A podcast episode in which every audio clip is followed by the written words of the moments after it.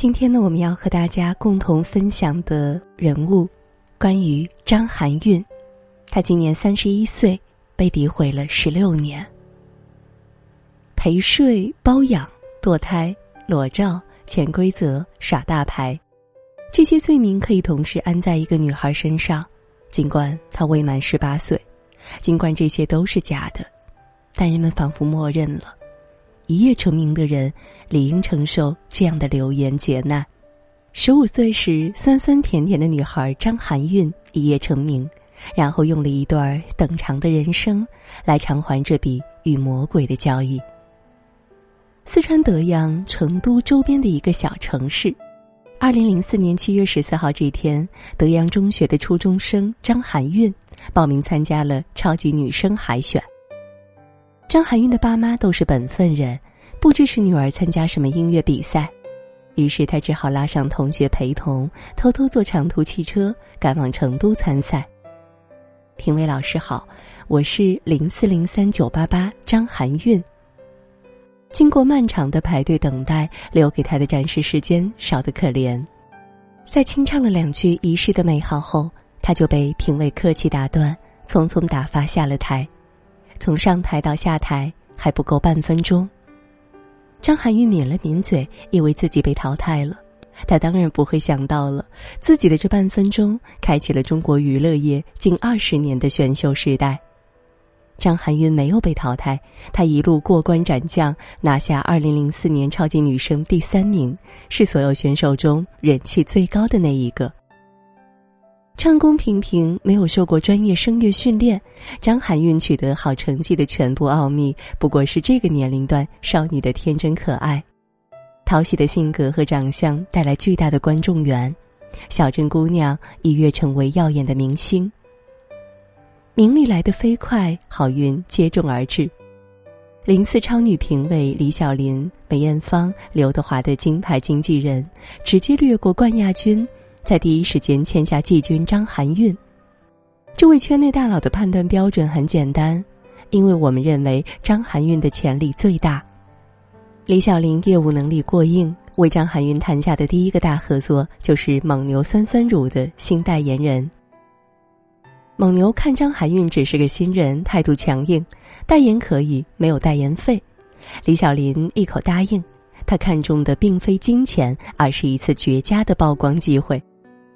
当时蒙牛酸酸乳已经决定一千四百万赞助二零零五年超级女声，随之配套全国铺天盖地的广告宣传，电视、网络、公交站、灯箱，目之所及都是张含韵的可爱海报，大街小巷都在放她演唱的广告歌曲《酸酸甜甜就是我》。这是一次双赢的合作，一句“酸酸甜甜就是我”，给蒙牛带来二十亿的收入，也让张含韵成为老少皆知的少女偶像。多年后，赵丽颖在《偶像来了》上遇见张含韵时，还说起，她在唱“酸酸甜甜就是我”那会儿，我还在家看电视，在看她的广告。张含韵还为二零零五年超级女声演唱了主题曲《想唱就唱》。想唱就唱，要唱得响亮，几乎成为选秀精神的代名词。这两首歌至今还是难以逾越的巅峰。另一年，张含韵发行了首张专辑《我很张含韵》，销量突破八十万张，全国销量第一，签售会人潮汹涌，场面堪比天王巨星。那时他不过十六岁。张含韵凭什么呀？这是萦绕在同龄女孩心中解不开的结。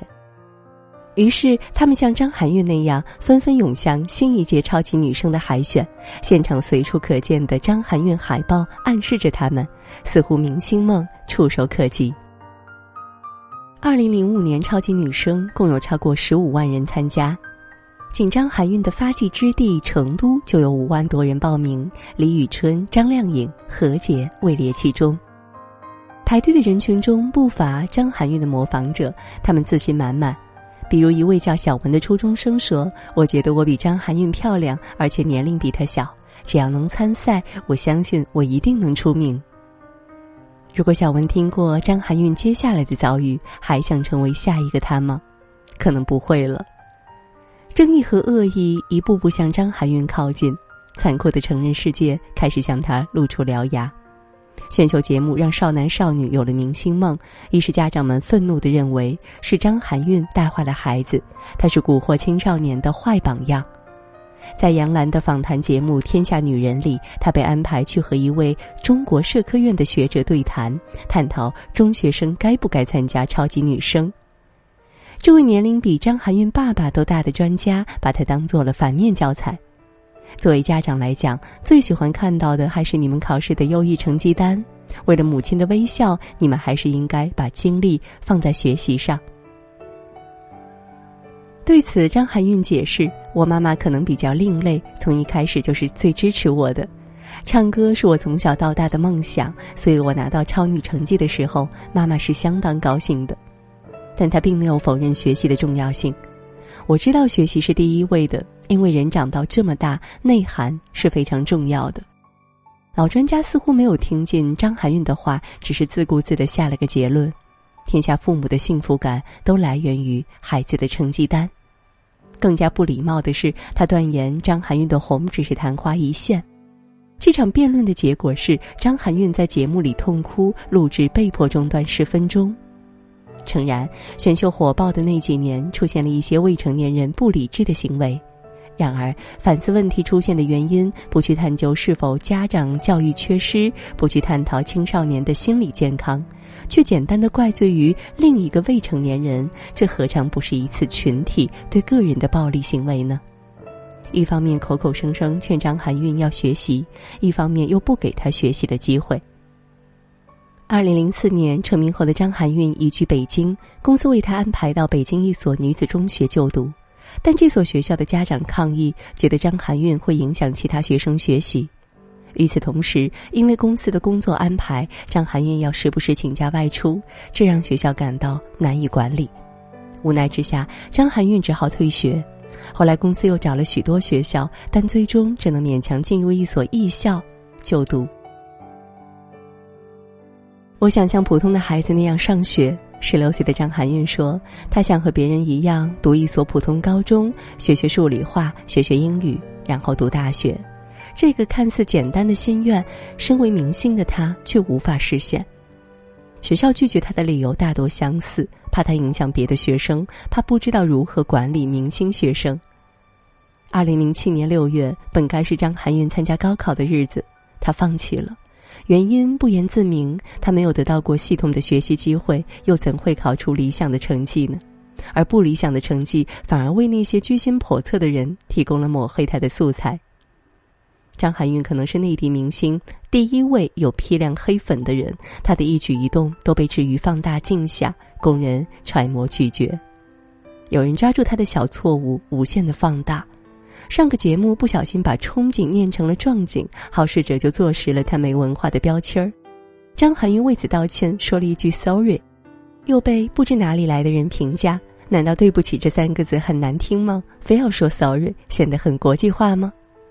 有人说他港台腔装可爱，他辩解说因为很多同事是港台来的会被影响，没人信。拜托，那个时代的少女谁还没有迷恋过几部港台偶像剧呢？被带跑偏些口音又怎么呢？反正她是张含韵，做什么都是错的。有人兜售不负责任的谣言，说她成绩差，数学只考了四分，说她在德阳是不良少女，打架说脏话，甚至是早孕。还有记者在采访时，当着张含韵的面儿拿出网上 P.S. 过的裸照要她澄清，把她逼哭才肯罢休。然而张含韵也只能再三解释，那真的不是我。以及很多人会去问我妈，我很心疼我妈。二零零五年前后，刚刚学会上网冲浪的年代，很多人都轻信了这些谣言。后来经过调查发现，这些言之凿凿称自己是张含韵校友、张含韵朋友的人，上网发帖的 IP 地址根本就不在四川。但张含韵又能怎么办呢？那时候的艺人明星不像现在那么强势，张含韵没钱没人脉，也没什么法律途径维权，只能听任谣言生长，疲于应对。成年后的那几年，张含韵应该对那句歌词深有体会：大人们的世界。等待着我去冒险。大人们的世界不一定是美好的，冒险的路上长满了荆棘。二零零八年初，为了更好的发展事业，刚成年的张含韵拿出大部分积蓄，在北京贷款买了一套房。她选了年份较短的贷款计划，对未来颇有信心，想着以自己前几年的赚钱能力，咬咬牙总能还得起吧。然则天有不测风云，下半年金融危机大爆发，张含韵的经纪公司扛不住倒闭了，公司没了，合同期限还有四年，张含韵的发展一下子陷入了停滞。零八零九两年，他全年只有零星几个通告，活动和收入都锐减，入不敷出。最困难的时候，他甚至想过转行，去和姐姐开淘宝店。成年以前，张含韵的工作交由公司规划，加之人气旺盛，事业发展似乎不必过分担忧。但现在，她不得不自己找出路了。二十岁刚出头的姑娘，自己跑去联系唱片公司，但都没有答应给她出唱片。为了生计，他硬着头皮去当主持人，自己 NG 次数多，被同行的前辈当场大骂。当回锅肉再次参加选秀，然而毫无水花。对一个明星艺人来讲，比有争议、有谣言更可怕的是什么呢？是费尽力气却没有任何声响。他有些自暴自弃，一度暴饮暴食，胖到一百二十斤。时代不同了，潮女快男选了一届又一届。当年口口声声爱他到永远的粉丝，早已另有心头好。张含韵沦为前浪，失去了往日的辉煌。另一方面，张含韵似乎也没有完全准备好。当人气散去，当没有了公司做靠山，她的能力显然还不足以去乘风破浪。这可能是选秀幸运儿的通病：当名气与实力并不完全匹配，如何去填满一张爆红的白纸？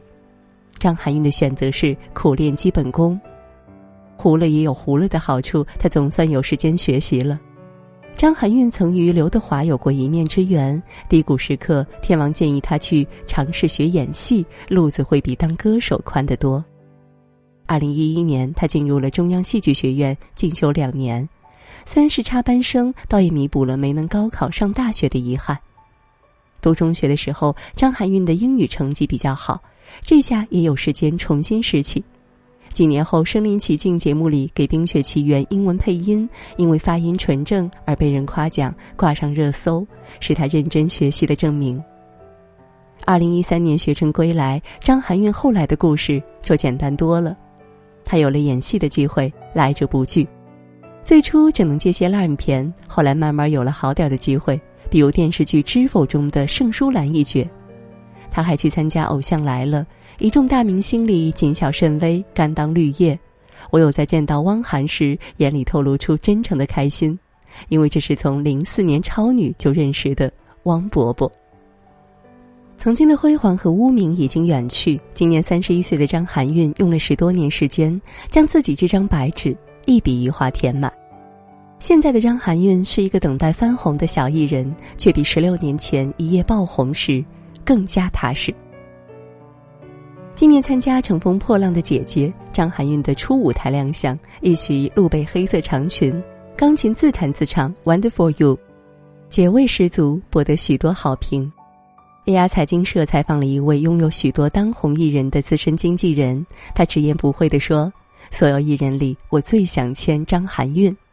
其一，张含韵的心态特别好，这是他签艺人最为看重的一点。”少女时期走红被网暴，多年都没有资源，但是自己一直默默学英语、学配音，心理素质过硬。其二，经过多年踏实的学习，张含韵的专业能力在线，如果有机会翻红，只是早晚的事儿。翻红倒不一定，但浪姐中的张含韵已然更加从容，就像她在舞台上唱的那样：“我这一生漂泊四海，看淡了今朝。”经历过高峰与低谷，她不是最初那个被记者问哭、被网暴的十几岁小姑娘了。